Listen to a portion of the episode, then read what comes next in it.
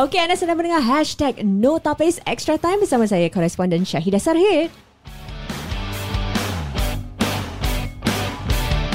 Alright, sudah kita masuk minggu ketiga bersama dengan saya, wartawan sukan kita Zulaika Abdul Rahim. Apa khabar Zulaika? Baik, baik. Tak cukup tidur. Ah, tak cukup tidur. Ah, betul. Semalam pun ada dua hari saya tak cukup tidur. Kerana nak first nak support Opa punya pasal. Oh, okay. Ah, Tapi macam disappointing sedih, sedih eh kecewa. Sangat, betul. Tapi semangat uh, semalam was very good. Ah, bukan nak support orang Sebelum tu Morocco, Oh, Morocco. very good. Okay, itu saja yang saya tahu. Ah, Boleh perkenalkan siapa di berita harian Okey, hari ini? pada minggu ini kita ada uh, Encik Yaakob Hashim ya. Dia, dia adalah pem, bekas pemain uh, Singapura, uh, pe- bekas penjaga gol Singapura hmm. dan juga uh, seperti kita dah Pada tahu minggu-minggu uh, sebelum ni? Yalah, uh, kita ada Syed Azmi, uh, beliau adalah penolong jurulatih di uh, Gilang International. Okay, apa khabar Azmi? Apa Baik. khabar Cik Yaakob? Baik, Alhamdulillah. Ah, okay. So kita nak cakap Hmm. tentang uh, selepas uh, habisnya round of 16 ni. Yes, jadi kita nak Ulas ulas sikit. sikit lah, ulas sikit lah tentang persembahan uh, pasukan-pasukan uh, dalam round of 16 eh. Kita lihat ada beberapa kejutan, ada Mhm. yang juga kata orang tu kekecewaan lah kan. Ya, betul. Uh, mungkin uh, kita boleh mulakan dengan you know Japan lawan uh, Croatia. Uh, sangat hampir eh uh, mereka mengalahkan Croatia finalis 2018. Hmm. Sedih dah tak Ah, masuk. Perasaan tu macam you know mungkin mungkin duduk, duduk anda rasa mereka boleh menang tak Croatia? Uh-uh. Bang.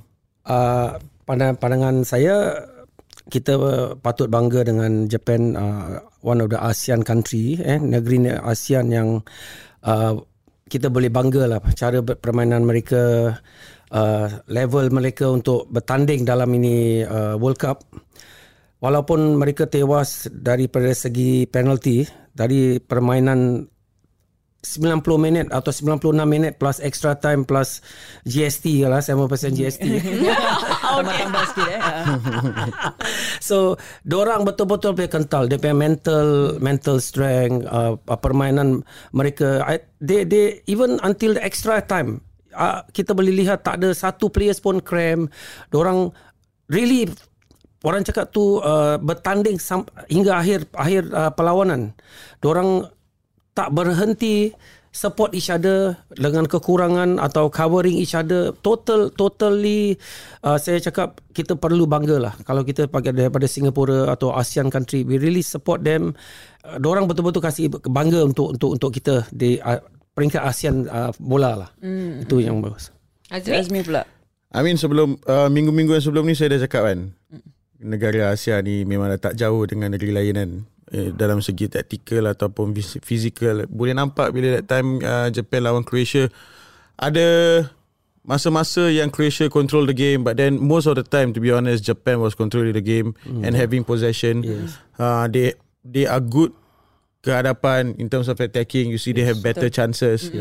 Of course it's sedih lah kan. Nampak orang go out uh, in penalties, Penalties, abang eh. yes, because in betul. terms of 90 minutes or extra time I think they deserve to be in the quarterfinals to be honest totally agree yes. and then uh, we cannot blame yang penalty kickers Mm. Okay Because Walaupun Okay People can say Oh orang professional They earn Millions of Pressure, dollars? Pressure, And then pressure. Takkan penalty pun tak boleh score But then again The pressure of Taking a penalty In a World Cup yes betul, Betul.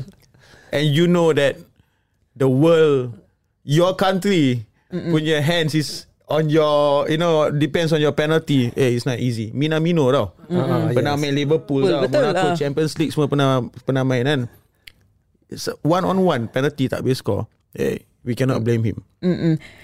Ya, and then nak berbual sikit tentang ambil penalty ni kan. Ya. Ah, sebagai pemain bekas main, pe- bekas uh, penjaga gol, mungkin apa apa yang bermain dalam fikiran tu? Macam untuk penjaga gol sendiri, okay, dalam fikiran nak kena save. Lagi-lagi bila masa tu uh, anda diperlukan untuk me- me- menyelamatkan gol tu sendiri. Mungkin Encik Yaakob boleh kongsikan macam what apa berlaku dalam fikiran tu? Atau macam mana nak selamatkan gol tu? Oh, Okey, uh, ini mungkin pengalaman saya daripada time zaman gemilang lah, eh, yang time time zaman lah. sekarang zaman zaman dah gelap sikit lah. Jadi saya pernah main antara polis dengan uh, army. Eh? Uh, jadi kita main itu panggil tiap-tiap tahun kita ada perlawanan Bogas Cup. Kita main di Padang. Uh, kita main perlawanan kosong-kosong. Jadi akhirnya kita tak ada extra time tapi terus penalty. Jadi dalam dalam perlawanan itu uh, kita five five kicks lah eh, lima lima tendangan. Jadi dalam lima tendangan, tendangan tu saya dapat save empat. Oh, wow. Ah, itu yang saya boleh tahu yang caranya uh, yang Croatian yang goalkeeper ni. Satunya saya lihat daripada yang pen- penalty tu, dia acar dia punya player daripada macam dia move ke kanan sikit tapi kaki tak boleh keluar daripada line. Kalau hmm, kaki luar must retake eh. Jadi satu kaki pak dalam tapi dia acar badan sikit ke kiri. Jadi mungkin dia ingat dia nak move ke kiri. Mm-hmm. Jadi yang minimal dia tengok ke kanan. Itu yang dia pay reflexes very much. Tapi dia pay movement tak tak terlalu banyak. Dia mm-hmm. just sikit aja. So mm-hmm. itu yang buat dia boleh go and make itu safe yang yang yang penting. Mm-hmm. Yang dua dia bola yang dia buat pun semua sama juga. Tapi pada pandangan saya tendangan dia terlalu lemah lah. Mm. Untuk untuk mm. untuk uh, goalkeeper make a save. Must understand tu goalkeeper lagi tinggi. Betul? Betul? Jadi kalau uh, jangkauan panjang dia untuk menyelamatkan itu bola lebih senang. Mm-hmm. Kalau compare dengan yang uh, Jepun punya goalkeeper. Hmm, Uh, betul. jadi itu yang dia punya orang cakap main game lah penalty. Dia pandai dia acar dulu, dia move sikit and then Jepun punya player uh, kena kena tipu lah kira orang cakap tu lah. Correct, correct. Yeah. I think compared to dulu dengan sekarang apa penalty ya bang. Dulu the ball is in the player's court. Yes. Now actually the ball is in the goalkeeper's court. Betul. Because sekarang as a as a player saya nak ambil penalty kan. And I see most of the players that taken in the penalty Singapore Premier League ataupun di Piala Dunia ni, dorang tunggu gerakan goalkeeper baru dorang decide. Betul. Dulu coaches akan cakap Tendang. pick one spot, Ah. stay. Yes. Ya, Abang? Betul. Dulu-dulu cikgu-cikgu saya Yeah. semua coach cakap kau pick one spot kau stay jangan change your mind. Yes. You know? Sekarang Diorang tengok goalkeeper tau. Diorang tengok goalkeeper gerak mana. Kalau goalkeeper gerak sini and then diorang would decide to play the ball Mm-mm. on the right side. Itu pasal abang yang aku cakap bila goalkeeper tu acar he change he decided to play the ball there. Itu yang dia dapat. Yeah, betul. You get what I mean? So it's the it's the game has changed again. Dalam penalty pun dah tukar hmm, sekarang. So sekarang most of the players orang tunggu gerakan and then you see 90% or 70% of the kicks right now banyak ke tengah. Hmm, yeah. Ya, yeah. asal lah orang berani dulu jangan bagi tengah bang. Ya, Yeah, betul. Jangan bagi tengah, Ya. bagi tepi ya. Sekarang semua tengah. Asal because goalkeeper will acar and after that they will dive to the side or what. So the safest place is always to the center. Hmm. Tapi tu, nak cakap tentang uh, penalty juga pun ada ber, uh, ada perbezaan dari segi cara mereka ambil. Ada Yeah. yang sekarang macam uh, macam kita tahu Fernandes kan kalau main uh, Bruno Fernandes kalau dia main um, apa tu menu kan cara dia macam slow. Dulu kan macam terus Yeah. rembat je kan. Uh, even untuk Ashraf Hakimi the way he ambil semalam kan untuk Morocco. Itu dia compose gila eh. Ah, kan? Okay, itu dia dia tahu Cup dia buat gitu. Gila ke? dia tahu yang goalkeeper akan gerak dulu. Pasal apa? Kebanyakan kalau kita tengok Fernandes, Fernandes sama Hakimi, hmm. orang akan take at the last kick, Kick. balik dia tahu yang goalkeeper akan react dulu. Bukan dia react dulu. Ya, jadi kan ya, ya, jadi itu betul. yang dia different. Dia- Perbezaan dia, goalkeeper bila dia dah react, bila dia nak act balik itu yang buat dia punya movement lambat. Jadi kalau dia dah jatuh, dia tak akan boleh bangun lagi. Betul. Ah, Jadi itu yang dia take at the last minute uh, Fernandes atau Hakimi at that last minute dia goalkeeper react baru dia react. Yeah. Ha, itu Ah, yang Neymar penalty pun sama dah sikit hari. Yes, sama. betul. So Yeah. Neymar, uh, Hakimi uh, and uh, I don't know which one ah. Dia basically ni bola kan. Mm. Ini orang play non kicking leg kan. Mm. Bila orang swing tu, orang play decision ini kat sini. Ini bola ni. Mm. Decision orang kat sini, kaki orang kat sini. Yeah. Itu baru Betul, orang betul, decide betul. bukan bukan on the run up. Ah betul. Ini bola, ini kaki. Ini kicking leg. Mm-mm. So bol, the decision is bola dah nak sampai eh, kaki dah nak sampai bola baru orang decide where the, where to go. Betul. Ah. But ada risiko jugalah kan. Of course, yes, ah, betul, of course. High risk return. Macam Neymar pe- penalty orang cakap oh, the Korean goalkeeper can actually catch the ball. Yes. But dia dah tel Dah jatuh kan dah jatuh dah. Kaki dia dah lembik dah. Go- goalkeeper once you react, you cannot act again to uh, kalau dah you talk at 50% of movement eh kalau macam ke kiri you will never make a, a, a, a yang sekarang itu Croatia yeah, he maybe he only take uh, 5 5 to 10% dia punya movement jadi itu still have 90% to react to the ball. Mm-hmm. Tapi kalau yang Korean dia goalkeeper yang itu dia dah already 50 to 60% dah nak jatuh. Mm-hmm. So he cannot Yeah, act again the correct, ball. yeah. Jadi susah juga eh bukan eh, bukan saja tekanan tapi you know there's a lot of mind games yang ber, Of course, Yeah, betul, yeah, of course. yeah, yeah. Betul. Tapi uh, sorry saya pun nak Ah, add ya, boleh, boleh. Cuma uh, semalam saya tengok Morocco yang match tu, saya suka goalkeeper dia. Sama saya tak kenal siapa. Bono. eh? Bono, Bono, was ya, so Bono. good. Saya, saya ingat ada pe- penyanyi yang YouTube, YouTube. YouTube. Itu. Sebab tu macam teringat juga nama dia. Wah, but he's good. But you can see that he's very calm in that side. Very calm. yes, he's yes. still smiling and then he's actually playing mind games abang eh. Correct, yes. Ah, kalau korang perasan lah, dia tengah trash talking juga tau. Macam mana tu? Biasa dia kat line dia tengah bual-bual ni dengan player nak ambil penalty. Ah. dia membebel apa dia ada berbual tak tahu. Dia orang trash talk lah kan. Just to keep the mind uh, of the player off. So nampak I, I, I also don't know this goalkeeper but he looks very experienced. Very experienced. Ah, Yeah. very experienced. Ah. Correct. Banyak konsert aku dah bikin abang eh. Tak ada hal lah. apa eh? Apa apa Piala Tak Dunia eh? Ha. tak ada nak apa Saya perform full, full concert apa, Tak ada hal tapi tapi Encik Yaakob ada tak macam dari kita nampak lihat ada banyak penjaga gol yang telah pun kata orang tu uh, memukau eh sepanjang uh, perlawanan uh, uh, Piala Dunia ni kan ada tak satu yang mungkin anda rasa yang macam wah ni memang Outstanding. uh, outstanding ah Uh, saya pada pandangan saya dan ini World Cup kebanyakan saya saya bangga dengan penjaga gawang daripada ASEAN lah. Mm. Uh, especially yang Jepun. Mm. Yang Jepun uh, walaupun dia punya ketinggian dia tak tinggi compare to other European teams, dia punya reflexes, dia punya keberanian, uh, dia punya ha- apa apa challenge for the high ball walaupun uh, good big and uh, orang striker yang tinggi uh, rentap dengan dia. Dia masih juga uh, apa orang cakap tu kental lah. Hmm. boleh boleh ambil tekanan tu boleh punch uh, boleh tolak punch punya bola boleh tangkap bola boleh diving. Punya keberanian. Pada pandangan saya dia yang satu-satunya daripada pihak ASEAN yang yang terbaik lah. Uh, kalau compare to Korea punya goalkeeper ataupun uh, Iran punya goalkeeper tapi Iran punya kesi- uh, saya sedih pasal dia punya goalkeeper yang dia punya number one injured Pa- yeah. pada kan kalau dia main maybe Iran will have a different ball game lah betul betul Eh, itu pandangan saya pasal dia dah memang proven. Eh, if he played at the top top level uh, bola uh, uh, game, cuma unlucky that dia dia got injured lah. Mm-hmm. And the second keeper betul-betul tak perform untuk untuk Iran lah. Not not helping the team lah. Mm, Jadi pemain apa tu terang tu uh, goalkeeper atau penjaga gol pun memainkan peranan penting eh, untuk satu pasukan. You know because selalunya orang fikir macam oh mana siapa-siapa je kalau kita main kat bawah blok ke apa kan Hmm, alah siapa-siapa boleh masuk jadi keeper kan. Tapi dalam perlawanan yang besar macam Piala Dunia ni setiap I mean setiap pemain termasuk goalkeeper pun memainkan peranan penting eh. Yes actually because Especially for the defenders Kalau saya tahu Saya ada reliable goalkeeper at the back uh, I feel safe Mm-mm. Macam ada orang jaga lah kat belakang. Ya, betul, Ah, You know what I mean? Kalau, kalau goalkeeper shows Show me that he's not confident And he's making mistakes. And then Cara permainan saya Sebagai defender pun Will change. Mm-mm. I will not pass the ball to the goalkeeper In terms of build up ke apa. Saya tak kasih bola pergi belakang. Saya mati-mati akan challenge for the ball You know? Tapi kalau ada goalkeeper kat belakang yang safe Yang confident Bola pergi belakang saya tak dapat pun saya biarkan pasal saya tahu dia ada kat belakang saya. Hmm. You get what I mean? Atau in terms of set pieces, corner kicks and everything, I don't have to worry because dia ada kat belakang, you know. Uh, saya ini filosofi saya daripada dulu sampai waktu saya coaching sampai sekarang uh, saya always bilang team eh kalau team yang saya jaga penjaga gawang tu boleh menang atau kalahkan itu team. Correct. Uh, itu the philosophy that you must understand because if you have a good and reliable goalkeepers macam Syamil uh, uh, Syed Azmi cakap the defenders will be very confident. Uh. So that, that that that is very important. Macam sekarang lah macam kita cakap Hasan Sani eh macam Singapore with team you look is big and strong eh. Dia kalau main pak sana defenders semua confident.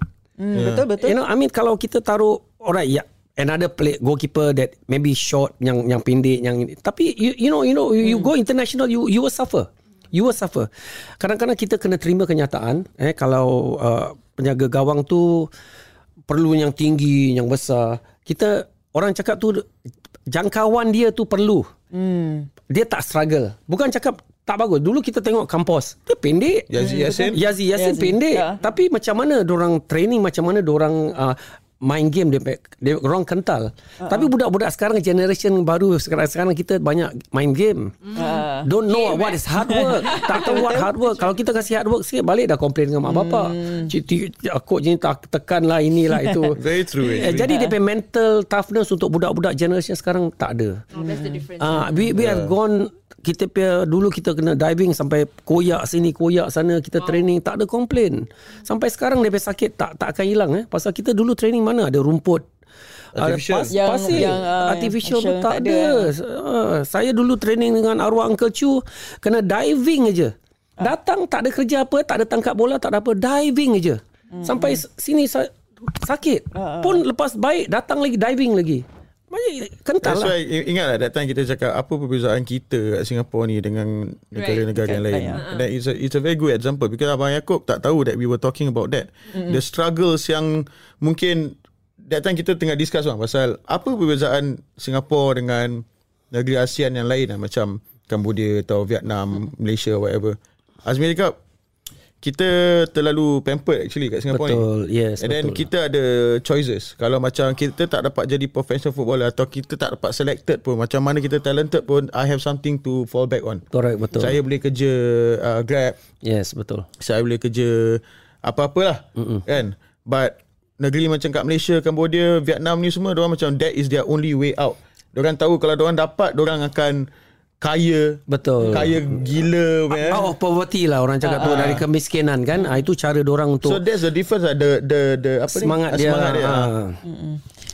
itu yang membezakan uh, yeah, yeah, yeah. kalau uh, kalau nak ber, apa? Kalau macam yang budak-budak kat, kat sini memanglah betul. You cakap lah a bit pampered. But do you think like uh, kembali kepada uh, Piala Dunia ni adakah mungkin uh, apa?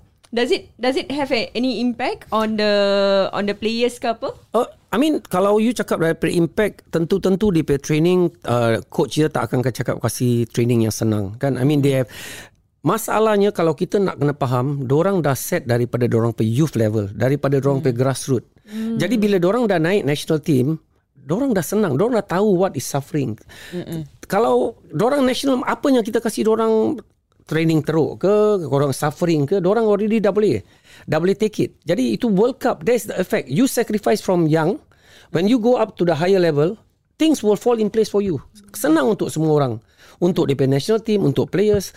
The culture of Japanese, tengok, even after the game, dia the next player himself clean the the the the, the, the, the toilet the, the, the, the, amalan the, amalan dia kan ah so this is a culture lah tapi kita pak Singapore kita tak ada sikap daripada start daripada bawah Dari tapi kita nak daripada atas je. Uh. We ah. only focus on the national team. Tapi kita youth development, kita be grassroots semua tak ada.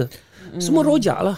I have kan? to say yeah, I have to say something about Japan like for example the composure playing against players yang kat Europe ni uh. ataupun di Afrika lain tau. Football is actually by right or I can consider a game of tactical knowledge yes. between two coaches. Mm-mm. Betul. And the players yang kat dalam padang tu yang execute. Tapi kalau players-players ni kat dalam padang tak ada composure, don't have the intelligence to actually execute the plan yang kita plan as mm-hmm. coaches, then it's it's not going to work. Sampai bila-bila pun kita mm-hmm. letak training macam mana pun it's not going to work. Betul.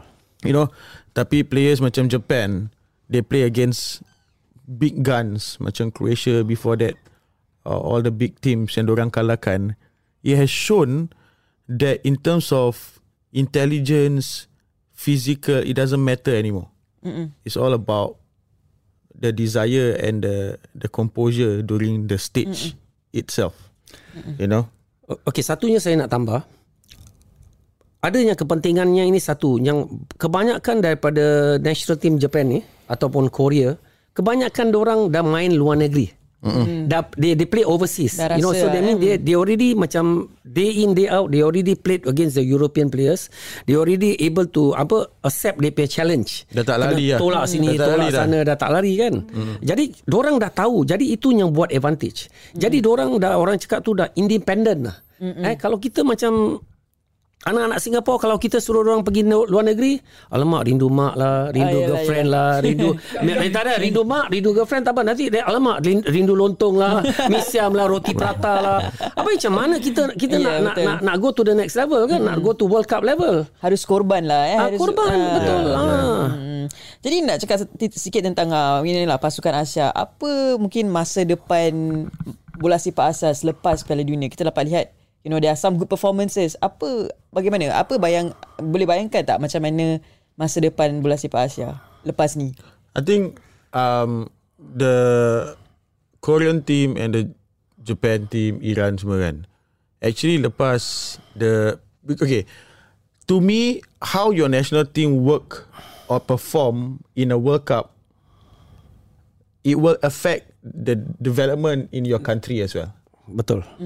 You know? So sekarang dah nampak Oh Japan is at this level kan.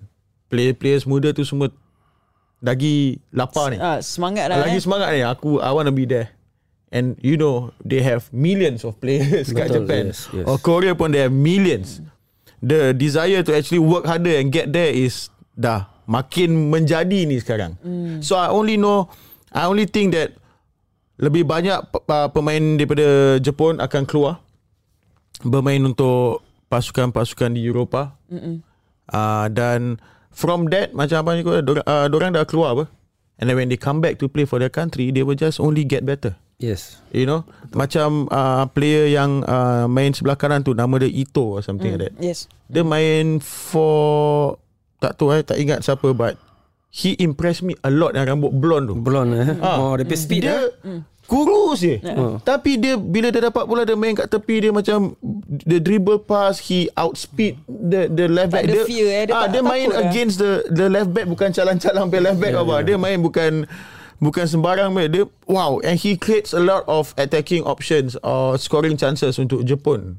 You get what I mean? So I think it would they they will Korean uh, Korea Iran and also uh, Saudi we were, we spoke about this. Yeah. They will only get better, and the players will from this World Cup they will get opportunities. Trust me, to play in Europe for sure for better teams. As I said, yeah. Jadi pandangan saya kalau tim yang macam Australia, uh, Arab, Iran, Ah, ah, lupa Australia Ja- dia. apa Japan, uh, Korea. Ini should be an eye opener for the rest of the our ASEAN country. We want to emulate for, ikut cara orang. Kalau orang boleh berjaya, Hmm. kenapa kita tak boleh berjaya? Sama jalan dalam kehidupan kita lah dengan anak-anak kita pelajaran kalau orang orang bangsa lain boleh bagus, boleh pandai, kenapa kita tak boleh pandai? Jadi kita nak kena cari apa dia sebab eh apa yang kita boleh orang cakap ikut cara tata cara dia. Mm-mm. Jadi itu yang masalah macam Singapura kita ada sign MOU sama Jepun. Betul. Dah bertahun-tahun. Tapi Jepun pergi World Cup kita sini juga. Kita Sawari Cup. Lain kan? Habis habis habis macam mana kita kita kita nak nak cakap apa? Mm-mm. Kita sign aja tapi apa yang kita dapat daripada itu Sing- Betul sekali Cik Yaakob. Betul. Eh, betul I lah. Saya cakap betul kan? Habis sampai Yes, to be beneficial lah. Mutually Yeah. Yes, beneficial. end of the day, kalau kita just to take for the national team, at the, sekarang saya cakap, saya cakap sedihnya kita sign MOU. Sekarang kita nak sign dengan MOU dengan Arab Saudi, nak sign ini. Sign betul. Saya cakap bagus semua. Tapi at the end day, kalau kita dalam rumah kita, rumah tangga kita sendiri, kita tak betul, kita tak tak pandai jaga, kita tak boleh organize a proper tournament, Mm-mm. cannot organize a youth tournament, even cannot have a youth proper youth development, MOU you nak sign untuk apa? I totally agree. Bagus. Saya suka bersemangat kroba you. Presiden baru FAS eh. no, because, because because saya cakap saya dalam I was in the council before. Mm-mm. I was there. I've seen, I heard. Mm-mm. I know what's happening. Tapi masalahnya kita nak kena take facts lah. Kalau kalau kita cakap yang negatif is is for the truth. Betul. Untuk kita improve. Once we have Bangkitkan, something negative, you want to make turns into, into positivity. So itunya masalah dia. MOU sini, MOU bertahun-tahun tapi tak ada. Jadi lain country kenapa kerana kita tak nak hantar uh, dua tiga coach? Macam saya Azmi baru saya dapat tahu yang dia one of the top youth coaches before. Mm-hmm. kenapa kita tak Hebat hantar tak hantar dia pergi attachment eh? Mm, Tak pergi kenapa tak hantar dia punya attachment? Betul. Ah, kan? Jadi Kenapa- dia boleh tingkatkan eh, Betul Dia lah. punya Bo- coaching ah, skills ah, eh? ah, Boleh jadi bakut tekad juga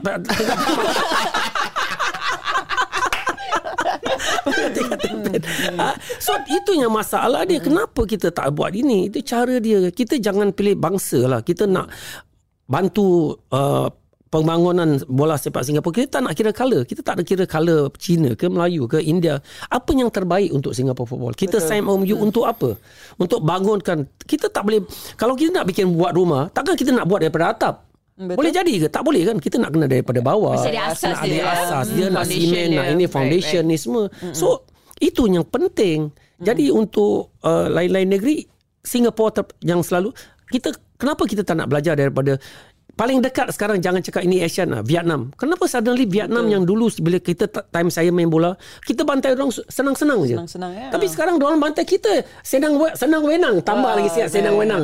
Kan? Betul, Kenapa? betul. Kenapa kita tak boleh hantar orang sana belajar? Apa yang buat orang suddenly orang bagus? Boleh orang boleh bantai Thailand, boleh bantai Malaysia. Tak payah jauh-jauh lah. Kenapa? Kenapa kita tak, tak boleh hantar orang pergi sana belajar? Eh, apa yang awak buat betul? Kita boleh tak Masalah apa? Kita rasa kita terlalu ego. Oh kita takut Hmm. nanti kita malu oh kita nak macam nak minta nak, tak boleh lah kan Faham, faham. jadi itu pandangan saya itulah yang yang kita patut perlu belajar lah Betul. Saya rasa uh, selalunya kita fikir tentang okay, E- Eropah, Eropah is the best eh. Yeah. Europe is always the best. Tapi saya rasa sekarang kita dapat dalam kita punya own uh, rantau kita, region kita, kita dapat lihat ada sebenarnya contoh-contoh baik yang kita dapat uh, gunakan sebagai apa tu kata orang rujukan lah eh untuk uh, Aku ikut, baru nak cakap uh, tauladan. Tauladan. Wow, wow. boleh juga boleh juga. Tapi Boleh, boleh juga. Ah, boleh juga. Jadi jadi macam yalah kita tak boleh lihat jauh. Kita tengok depan uh, kita punya negara jiran. Hmm. saya rasa dalam dari segi uh, Southeast Asia sendiri Asia Tenggara sudah competition dia sudah sengit. Saya, Yeah, betul, betul, betul, kan? jadi macam kita mungkin kata macam Encik Jacob kita mungkin lah malu atau ego eh Ego, nak belajar betul, daripada betul. Vietnam mungkin Yeah, betul. tapi mereka adalah contoh terbaik dalam Asia Tenggara jadi tak salah kalau kita macam lihat apa yang mereka buat dan Right. kita cuba dari kita adapt lah untuk Menyesuaikan ah, diri, eh? menyesuaikan diri untuk kat Singapura apa sebab kat Singapura pun ada challenges masing-masing Of kan course, Ah, betul, kan of course, of so but we still have to learn from somewhere lah kan Yes. Hmm. Correct. Okay, kita uh, untuk episod seterusnya kita akan uh, cakap tentang tentang uh, Kylian Mbappe oh, Kylian Mbappe. Come on, sing with me. I don't know the song okay, kita jumpa lagi dalam hashtag Natapis. extra time